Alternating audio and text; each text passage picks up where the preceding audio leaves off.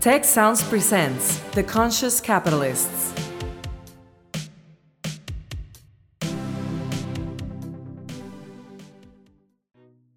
Hello and welcome to The Conscious Capitalists, hosted by two of the co-founders of the Conscious Capitalism Movement and co-authors of the Conscious Capitalism Field Guide from Harvard Business Press, Raj Sisodia and Timothy Henry. Each week, this podcast covers current events and business news and Raj and Timothy's latest thinking on what it takes to build a conscious business. For more information and notes from the show, go to www.theconsciouscapitalists.com. And now, Raj and Timothy. Hello, everyone, and welcome to our most recent episode of The Conscious Capitalists with myself, Timothy Henry, and my partner in making the world a better place through business, Raj Sisodia. Hi there, Raj. Hi, Timothy. Good to see you again. Good to see you. And, well, today we have an old friend, Dov Seidman, who's been involved with conscious capitalism in one way or another as a speaker, as a supporter for a good 10 years plus, almost from the beginning.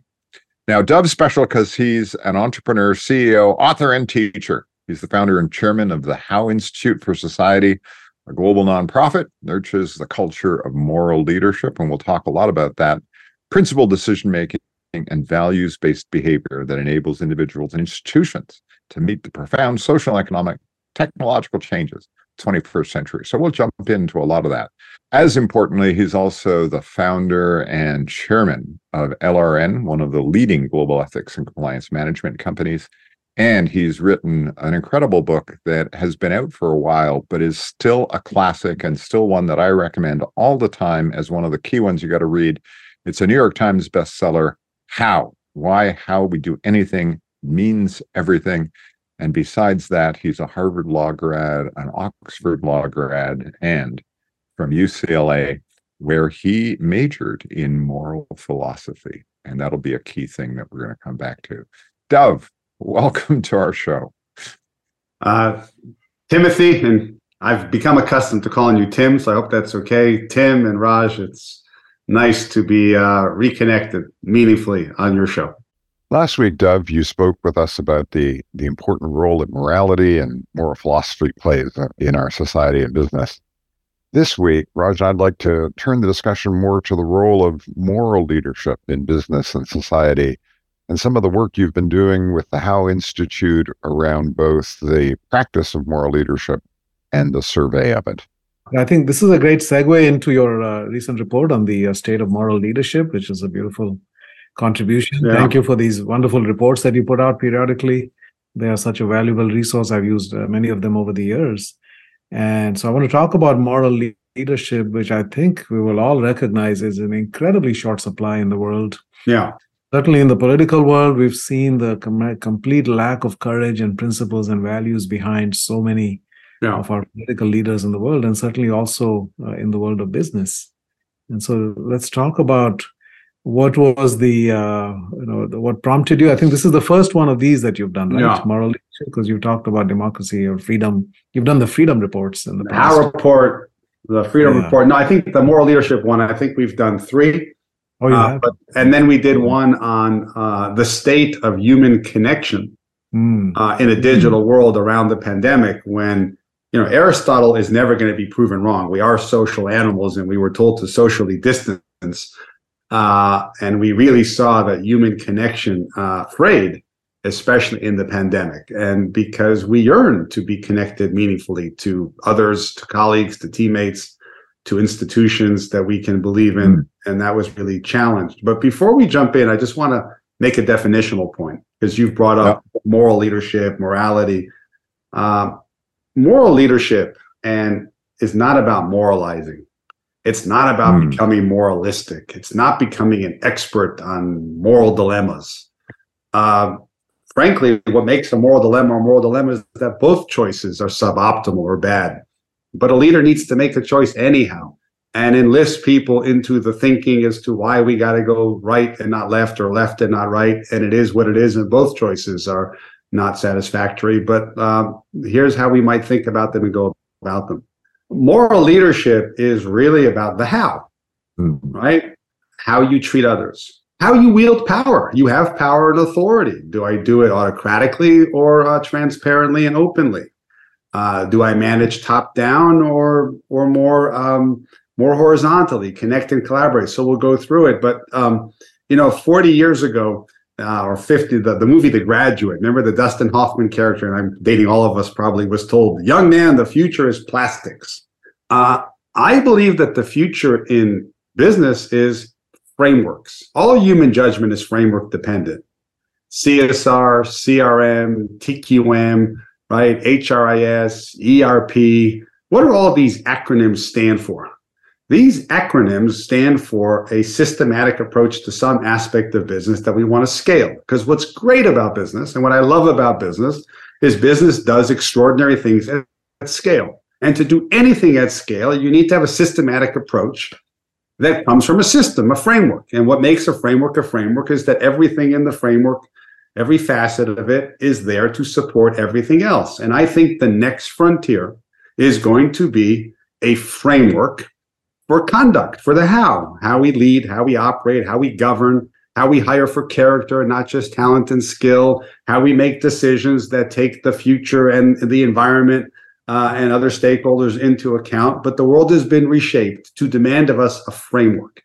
And moral leaders have and are scaling normative frameworks because it's very simple. We can either specify for everybody what they can and can't do, what the law requires, and what corporate policy allows. And we can just be amoral about this. Here's what you can and can't do, and then go for it.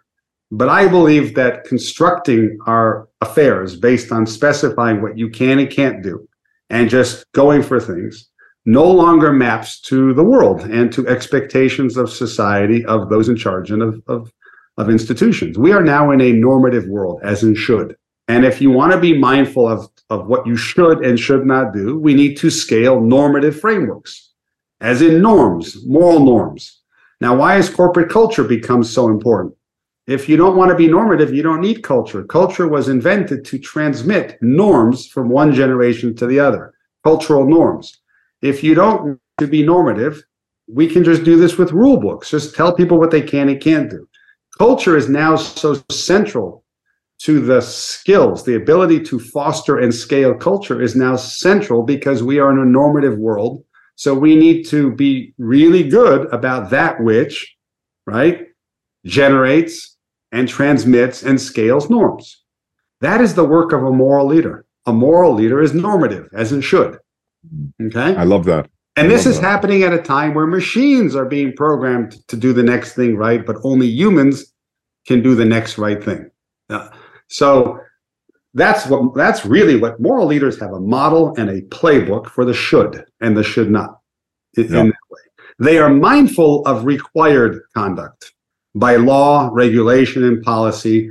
We have requirements, and we should learn to navigate the requirements and always honor them and never step beyond them. But above and beyond doing what's required of us, the world is demanding through how it operates and expectations that we do not just what's required, but what's inspired, what's right, what's empathetic, what's inclusive, what's diverse, what's respectful, and I can go on and on. And that's really the focus of moral leaders. They understand that they live in a world where they have to operate within bounds and requirements, but then go above and beyond to do what's inspired. They're inspirational in that way. And they have a framework for that. Yeah. And before I jump into the framework of that and what this the moral leadership report really revealed, let's frame what I think is the single greatest management and leadership challenge of the 21st century. Tim and Raj, would you agree that you cannot do anything without somebody in charge? I can't imagine a football team without a head coach. I can't imagine a school without a principal, a store without a store manager, a battalion without a general, right? A country without a prime minister, president, right? You need somebody in charge, or a company without a CEO. But I think we know intuitively that what makes a human organization or a community or a country work is when individuals with moral authority occupy positions of formal authority. So we need positions of formal authority, or we will have chaos, dysfunction, and no possibility of orderly governance. We need positions of formal authority. But it's only when individuals with moral authority occupy these positions of formal authority do things really work as they're intended to. Now, in the past, we tended to conflate the two. The world was more vertical, more opaque, less transparent, and we said, he must be a great man, and typically it was a man, or how else would he have climbed that high, or the board wouldn't put him there. He's a great man.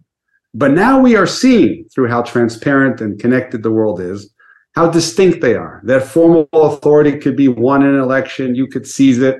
A Silicon Valley entrepreneur could try to lock it up with 20-to-1 supermajority shares.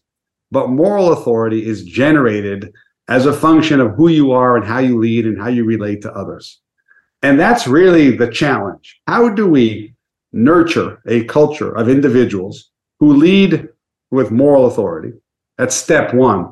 And how do we ensure that those are the individuals who are in positions of formal authority? That's what I deem to be the single greatest challenge. And what the pandemic revealed is that leadership and moral leadership has always mattered, but now it matters at more levels, dimensions, and sectors of society. A school teacher, a school principal has never been more important, as the pandemic showed. So this is a time where if you're a barista in a neighborhood Starbucks, remember the issue they had in Philadelphia, where one barista could not handle an issue, and then Starbucks' entire agenda had to focus on racial inclusion and equality.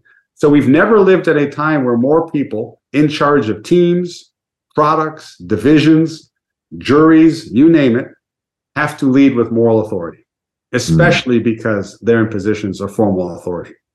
And the movie Jaws, you know, the remember the shark in the movie Jaws? We never saw the shark. We saw the yellow barrels on top of the water, and the shark was really scary because it was invisible, and plus some music that scared us.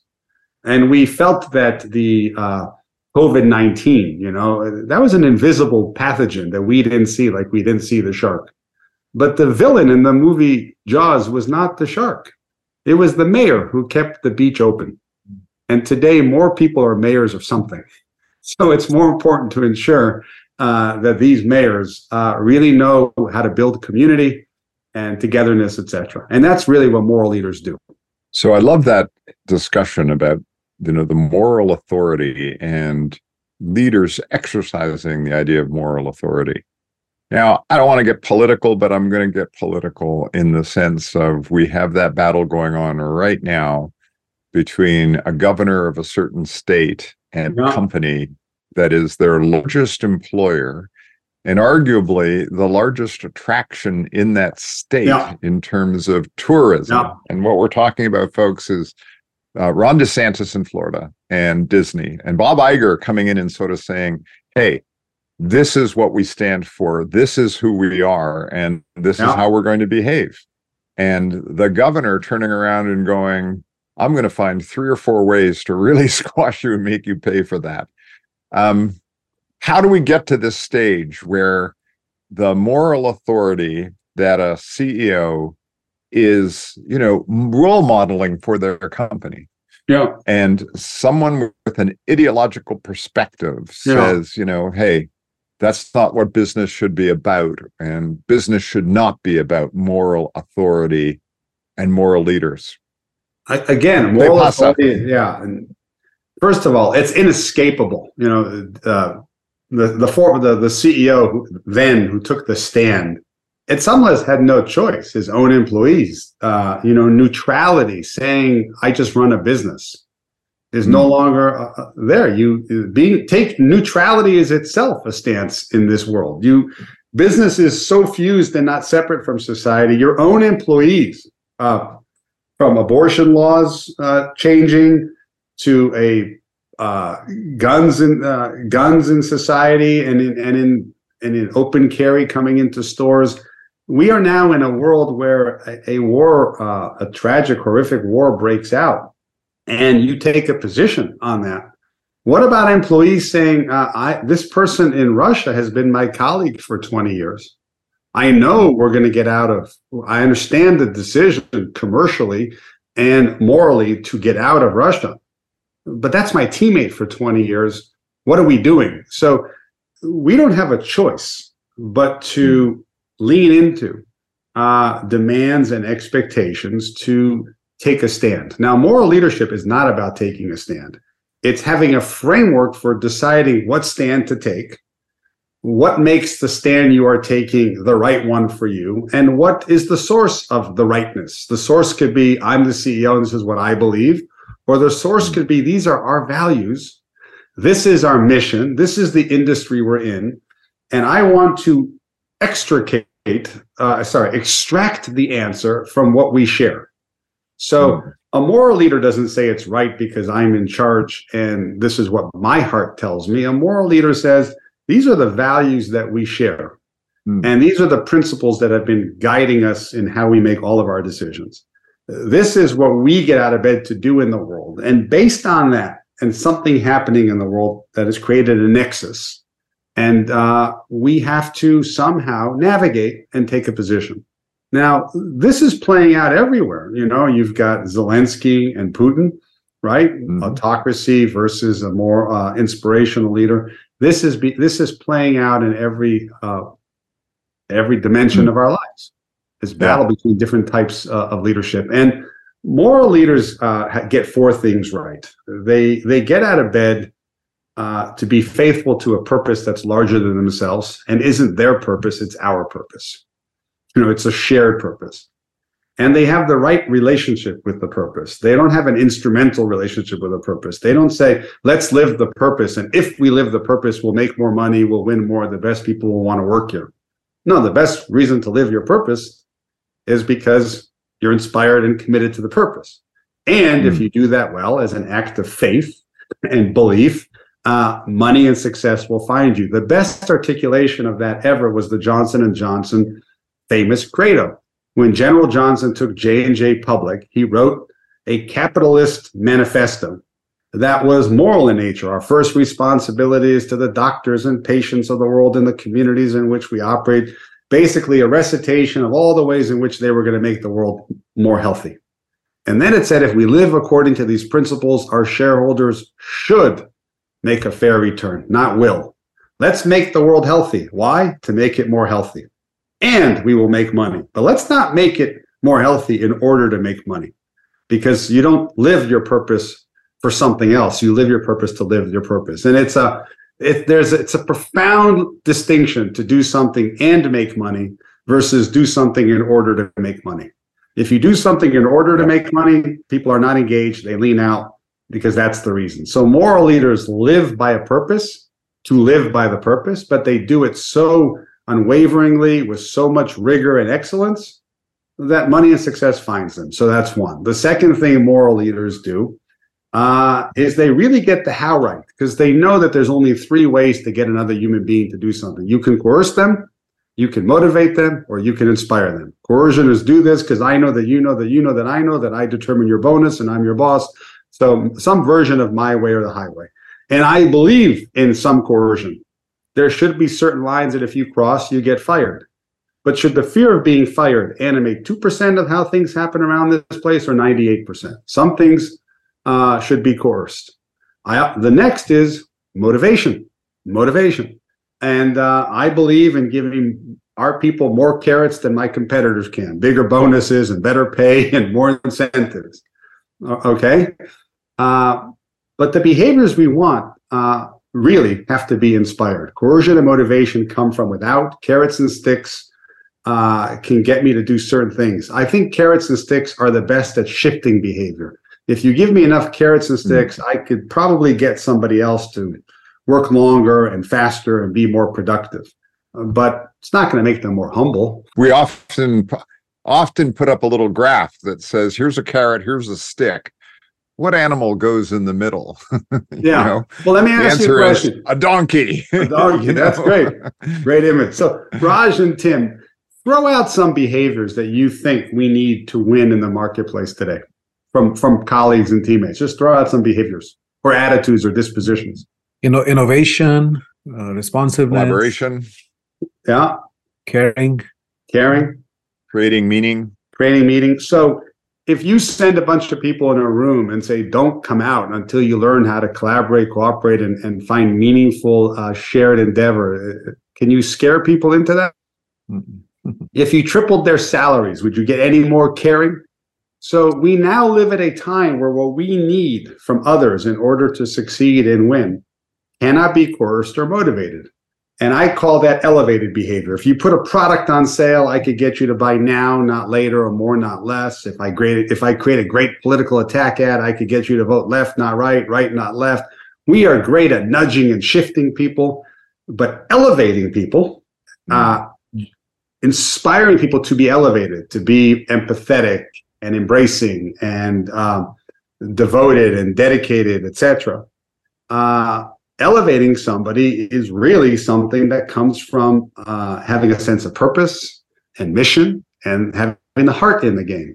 And that's really what moral leaders do. They don't shift you, they elevate you. And they do that by making sure that the purpose comes before themselves. They do that through inspiration, right? And then there's a set of values and virtues that are constantly animating. They understand the relevance of cost-benefit analysis thinking. At the end of the day, what's clear is what's animating the behavior and the decisions are values and principles. And they understand what they can inspire and what they could demand. For example, if I am leading in a context, I feel it's within my right to be demanding and even coercive. Never lie to me. Always tell me the truth. But I can't say always be loyal to me. Moral leaders know what they can demand, the truth, but they also know what they can't demand, like loyalty. That has to be inspired, and they get that distinction right.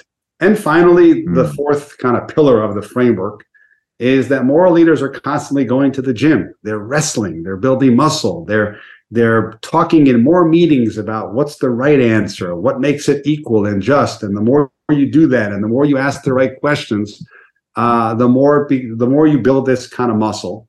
And in the How report, which you've mentioned, let me just run by a few of these things. So 88% of individuals who participated in this research formed the belief that moral leadership is more urgent than ever, yet only 16% of managers and 12% of CEOs consistently demonstrate moral leadership as demonstrated by the behaviors that are associated with moral leadership: honesty, courage, principled decision-making, and so we have a whole framework for that, etc.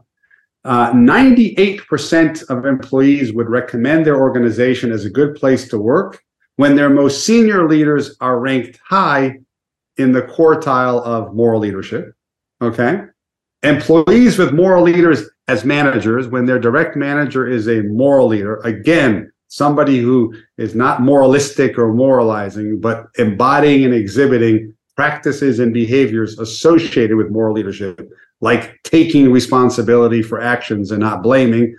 They are 8% more likely to strongly agree that they are on the right team that takes responsibility. They are more likely to agree that teammates treat each other with respect if the head of the team is embodying these practices, okay? And they are more likely to report high levels of trust, etc. Now, Raj, you talked about innovation when I asked you for behaviors. Do you know why most innovation programs often fail and hit a wall? It's because we focus on the innovation. We all want progress or better performance, and we know that we can't have that without innovation. We have to do something better than before. So innovation leads to progress. But what we don't talk about is the elephant in the room. When do people innovate? It's when we take a risk. We spend capital at the risk of getting or not getting a return. If somebody speaks in a meeting, if you're their boss, they're taking a risk that you're going to think they're smart or not. So we focus on innovation and not the risk that we need to take in order to innovate to create progress. And when do people take risk? In a high trust environment. Yeah. I call it a trip. Trust, which is what leads to risk, which leads to innovation and progress. So I call that going on a trip. And if there's a North Star and a shared purpose, then people take only that risk, which furthers the vision and mission of the company. And we've measured that when trust is high, you get 32x, not percent, 32x times risk-taking, which leads to 11x more innovation, which leads to 8x more progress or performance. And that's what moral leaders do. They foster high trust environments where people take mission furthering risk in order to innovate. So even if you want innovation, focus on trust, which is really the currency of moral leaders. So I love that. And I've been using that, trust and engagement. You know, you don't have trust and engagement, you're not going to get innovation. Now, you just pointed out that there's data. I love that. 32X, 11X, 8X. There's the data. Yeah. I'm supposed to be a rational businessman. I'm supposed to be a rational leader. You show me the data. It's compelling. Damn it. Yeah. What's that number? 88% of people or employees agree on the urgent need for moral leadership. Only 16% report they've got it. There's this big gap in terms of what's actually going on.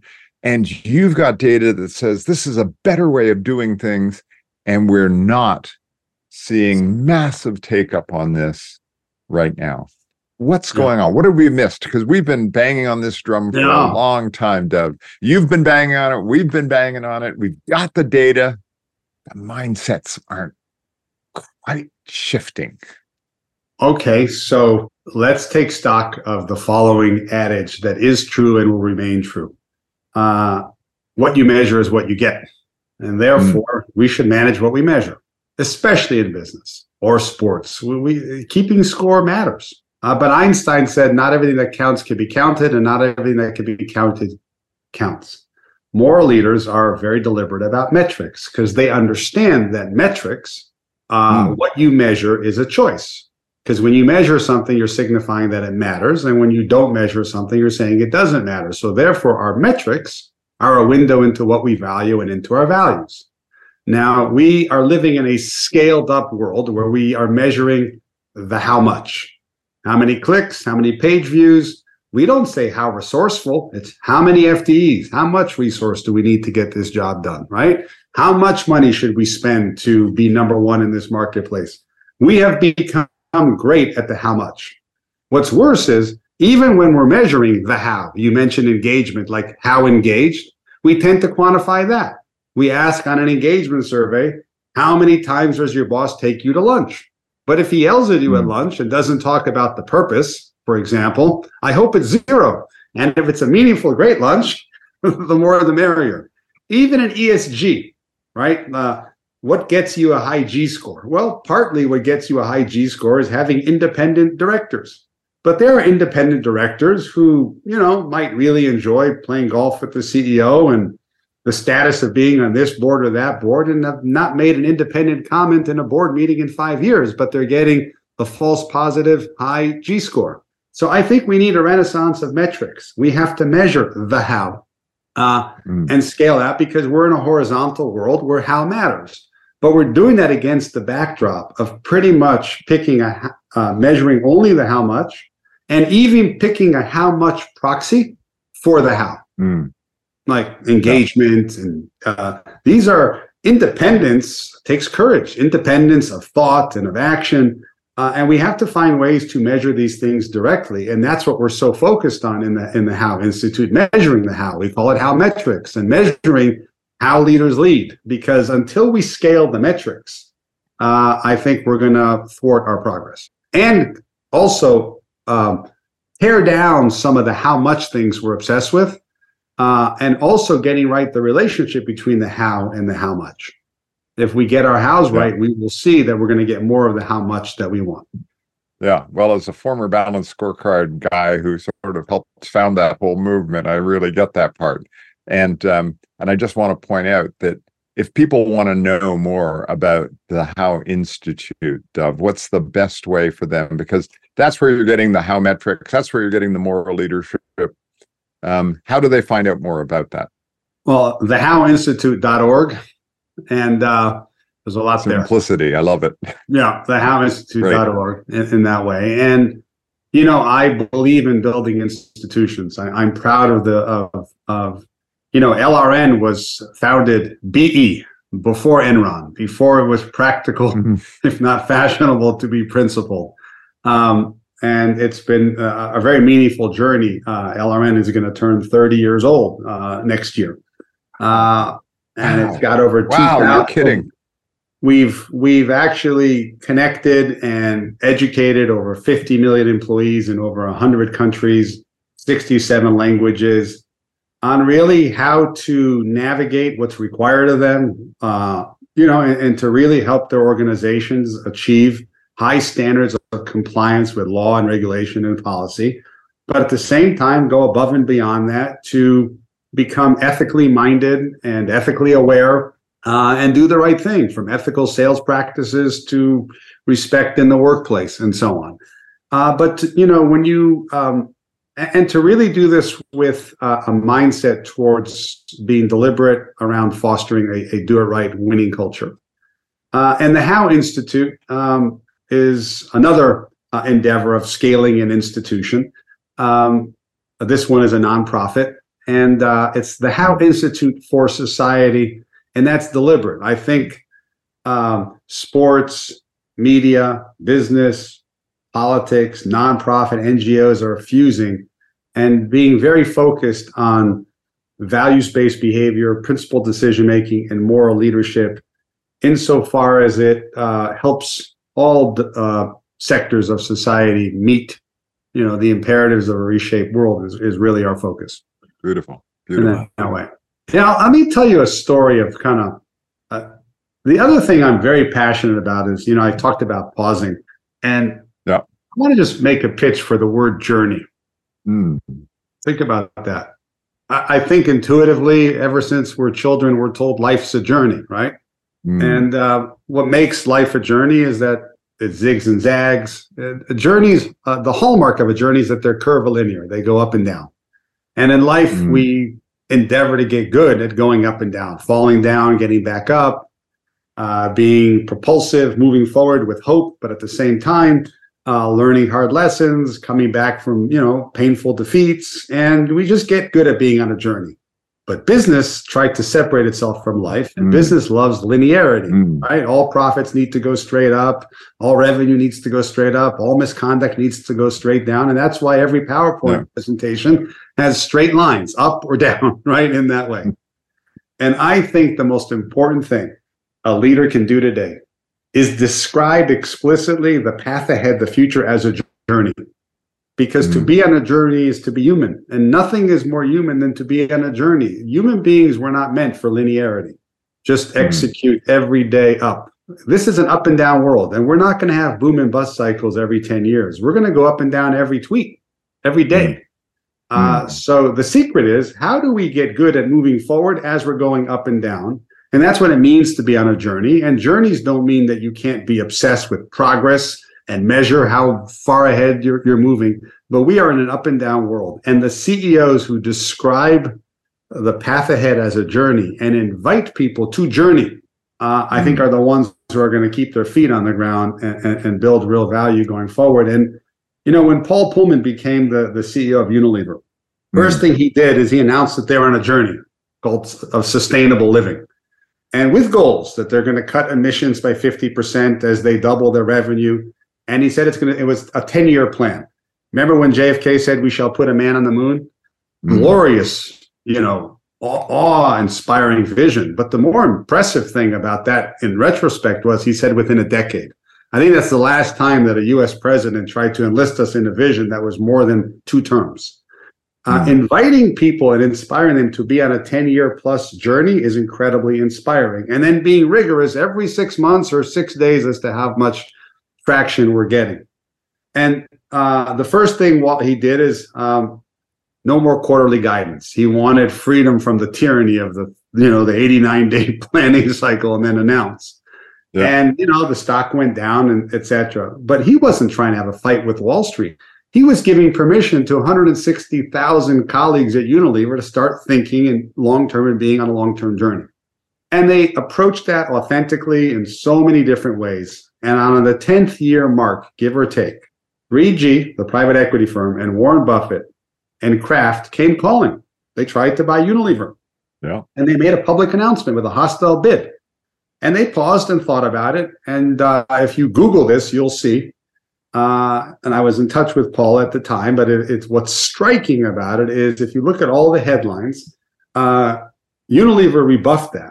And the announcement that they made was, we reject this merger, not because they didn't offer enough money. They didn't get the thank you for the offer. It doesn't reflect our sense of our value. You know what the announcement was? We don't share values and we don't share a conception of capitalism. The first time at that level, at that stakes, I've seen a CEO and board turn down an overture in moral terms.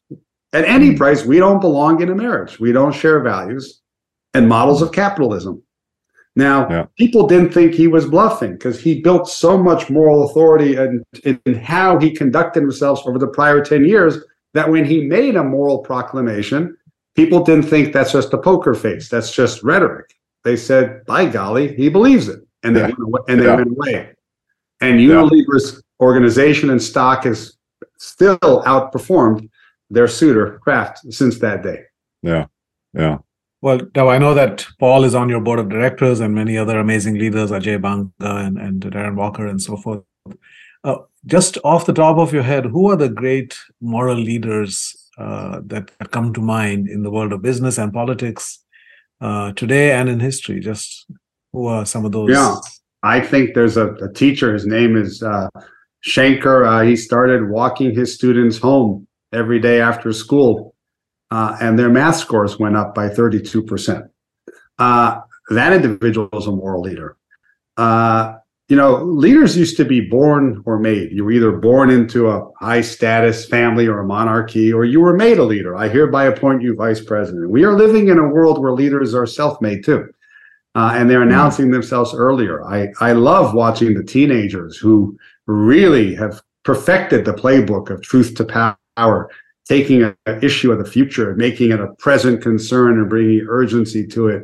You know, they don't even have a huge amount of formal power. So they have figured out how to make a wave in the world and how to really inspire change. So I tend to look at the hallmark of moral leadership is seeing the full humanity in the other. So if you look at who's been winning championships in sports, you've not seen a Bobby Knight type of autocratic screaming coach win a championship in baseball, hockey, soccer, European, global soccer, football in 10 years. So I'm studying this. So when I look at moral leaders, it's football coaches. It's you mentioned Ajay Banga. The extraordinary performance of MasterCard under his tenure is unrivaled. But he did it explicitly with what he calls the decency quotient, right? And decency is short for moral decency. Can MasterCard be this successful with an explicit conception of capitalism, which is about inclusivity, right? And and digital equality as the world is digitizing, and operating as a decent organization that treats people decently. You mentioned Darren Walker. Darren did something, you know, part of what moral leaders do is they ask the right question.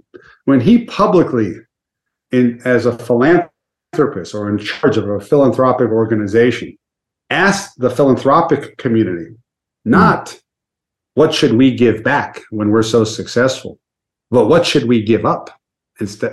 Think of that. The courage to ask a new question. A lot changes when you are asking yourself, not what should I give back, but what should I give up? So I tend to look at moral leadership through certain bold actions they take or doing something that's inconvenient, unpopular, or dangerous, or unprofitable in the short term. To me, it's what's the playbook for it? Who doesn't see X's and O's? But why does Jill Ellis, the fantastic women's football soccer coach, know the names of the dogs and cats of all of her players? Because there's an interest in their lives. So if you take the moral leadership playbook and you look through it as a lens, who is, you know, what organizations see consumers? If you're running a media organization and you see consumers of news, what are you going to do? You're going to get them to consume news by making it engaging or enraging. But if you see citizens or real people, you're going to be more interested in giving them the truth so that they can practice agency and be citizens. So I, in answer to your question, I mean, obviously, Zelensky goes to the top of the list. The first thing he did is he removed the pictures of himself and all government officials from governmental buildings throughout Ukraine and replaced them with pictures of children and said, have them, have their image indelibly in your mind when you're fighting for this country. That's an act of moral leadership in so many ways. So I tend to look at it in who's coaching through culture. Steve Kerr, the Golden State Warriors coach, the year that he had such a bad back, he missed 43 games. So they obviously didn't win the championship that year because he was on the sidelines coaching. They did. Obviously, they had great talent, but their competitors have great talent too. They did it through culture and a certain ethos that was spirited in that way. Wow. I love it. Love it. I want to make one last pitch, if I can, about moral leaders. Please, go ahead. I grew up dyslexic, and reading was a challenge for me. I didn't really read a book cover to cover until I was 17. One of the things that moral leaders do is they read. Mm. And not just snippets. They read books, and they read. They give their attention. They get lost in reading. You know, I think you covered the FTX scandal that's playing out. But Sam Bankman-Fried was very public about the fact that he doesn't read, and that reading is a waste of his time. And he was really anti-reading. Mm. And look what happened. And when Salman Rushdie was horrifically attacked on stage in Chautauqua, the audience rushed to the stage and took a risk, and they protected him and kept him alive. And they transcended the bystander effect. Often when people see somebody in danger, like on a subway, they become bystanders. Yeah. And the Chautauqua audience community is known for being readers, because when you read, you get inspired by heroes and people you can emulate when they're in scary situations. Because courage is not about the absence of fear. It's acting when you're still scared, because you're so devoted to trying to be a do the right thing kind of person. And because it's a highly read audience, they went because reading develops a sense of empathy. Reading helps us create an historical perspective that allows us, etc. So moral leaders do a lot of wrestling and a lot of reading until this all becomes second nature. And they're humble in that way. They're always on a journey, and they're confident. Humility is not thinking less of yourself. It's thinking of yourself less. And it's having a disposition that whatever I know, there's more that I don't know. So I'm going to keep searching. So we talked about journeys. Moral leadership is itself a journey. And I want to end with where I start. You mentioned my book, where I begin the book, because we talked about this human age and that organizations are declaring their humanity. Yeah. You know, a wave in the ocean is human energy, and a wave in a stadium. You know, have you participated in a wave? And the first wave was not 1986, Mexico City, La Ola. It was actually 1981 in when the A's were playing the Yankees in game 3 of the pennant race. And I'm fascinated by waves in stadiums because I think it's the single most powerful metaphor of 21st century leadership, which is the ability to inspire a wave. And I begin with the discussion of wave, and I got a hold of Crazy with a K, George Henderson, the first professional cheerleader to inspire a wave. Now think about a wave for a second. You can't coerce a wave, stand up or I'll punch you, because people halfway across the stadium are going to feel safe outside your reach. Nobody is rich enough to pay for a wave. Here's $20, here's $20. You can't motivate a wave. You can't be secretive about a wave. Stand up, but it's a secret. I won't tell you why. You've got to kind of enlist people in a vision we're standing up for. And it's the ultimate inspired act. You have to inspire people to stand up. And waves are so powerful that after they go around 3 times, you forget where it started. It typically takes 12 to 20 people in one section. It's typically not the richest people, the CEOs in the crowd. It's, you know, 4 guys with 4 too many beards or some soccer moms and dads. But we've never lived that we're all in a stadium. And waves do not happen in high school football stadiums where one side roots against the other. They tend to happen in transparent, oval-connected stadiums. And I actually think we're living in a world right now where everything you do can inspire a wave or the opposite. And I think that's really what moral leadership is about. It's about the how we inspire waves. every tweet, every negotiation, every decision is really an opportunity to inspire a wave. And a wave is the single most inspired act. And the world has been reshaped in ways to make it a possibility to inspire waves. And having a playbook which inspires waves and deep connections. Because if the only reason you worked at a company is what you're paid, you're going to go someplace else when they pay you more. And if the only reason you buy a product is the price, you're going to switch loyalties if the price is undercut. And before that, the world had so much friction, you couldn't move around as much. But now that everything is so fluid, we are all looking for deeper adhesion, human glue, deeper ways to hang on to our colleagues, to our suppliers, to our vendors, to society's expectations and thoughts about us. What's the best human glue ever invented? When people share hopes, aspirations, values, principles, that's the best stuff, you know, right? People in marriages, life partners, they share deep things like a philosophy, etc. So I'm not surprised. You call it bonding, right? Bonding. I call it human glue. So I'm not surprised that the secular world is really bringing into and then leveraging the best form of human glue ever invented, the deep stuff. And what do moral leaders do? They connect with us in very deep places, values, principles, purpose, hopes, and aspirations. Beautifully put. What a beautiful metaphor. Mm-hmm. I love that human wave of moral leadership. Thank you, Dov, for a really thorough look at all of these issues. And thank you to our audience for joining us. And if you enjoyed today's podcast, please hit the subscription button on whatever channel you're watching. And if you want to leave a comment and a rating, go on over to Apple Podcast and iTunes and leave us your thoughts and comments there. And thank you very much to Tech Monterey for both sponsoring this and Tech Sounds for being our producer. Thank you, Dov. Thank you, Raj. Final words, Raj? No, I just want to again appreciate Dov for a masterclass, you know, just the brilliant wisdom and depth and heart that he brings to his work. The world is a far better place because of what you're doing, Dov. So thank you for that. And thank you also to the Conscious Enterprise Center at Tech, which is working to bring these ideas into the world as well. Thank you.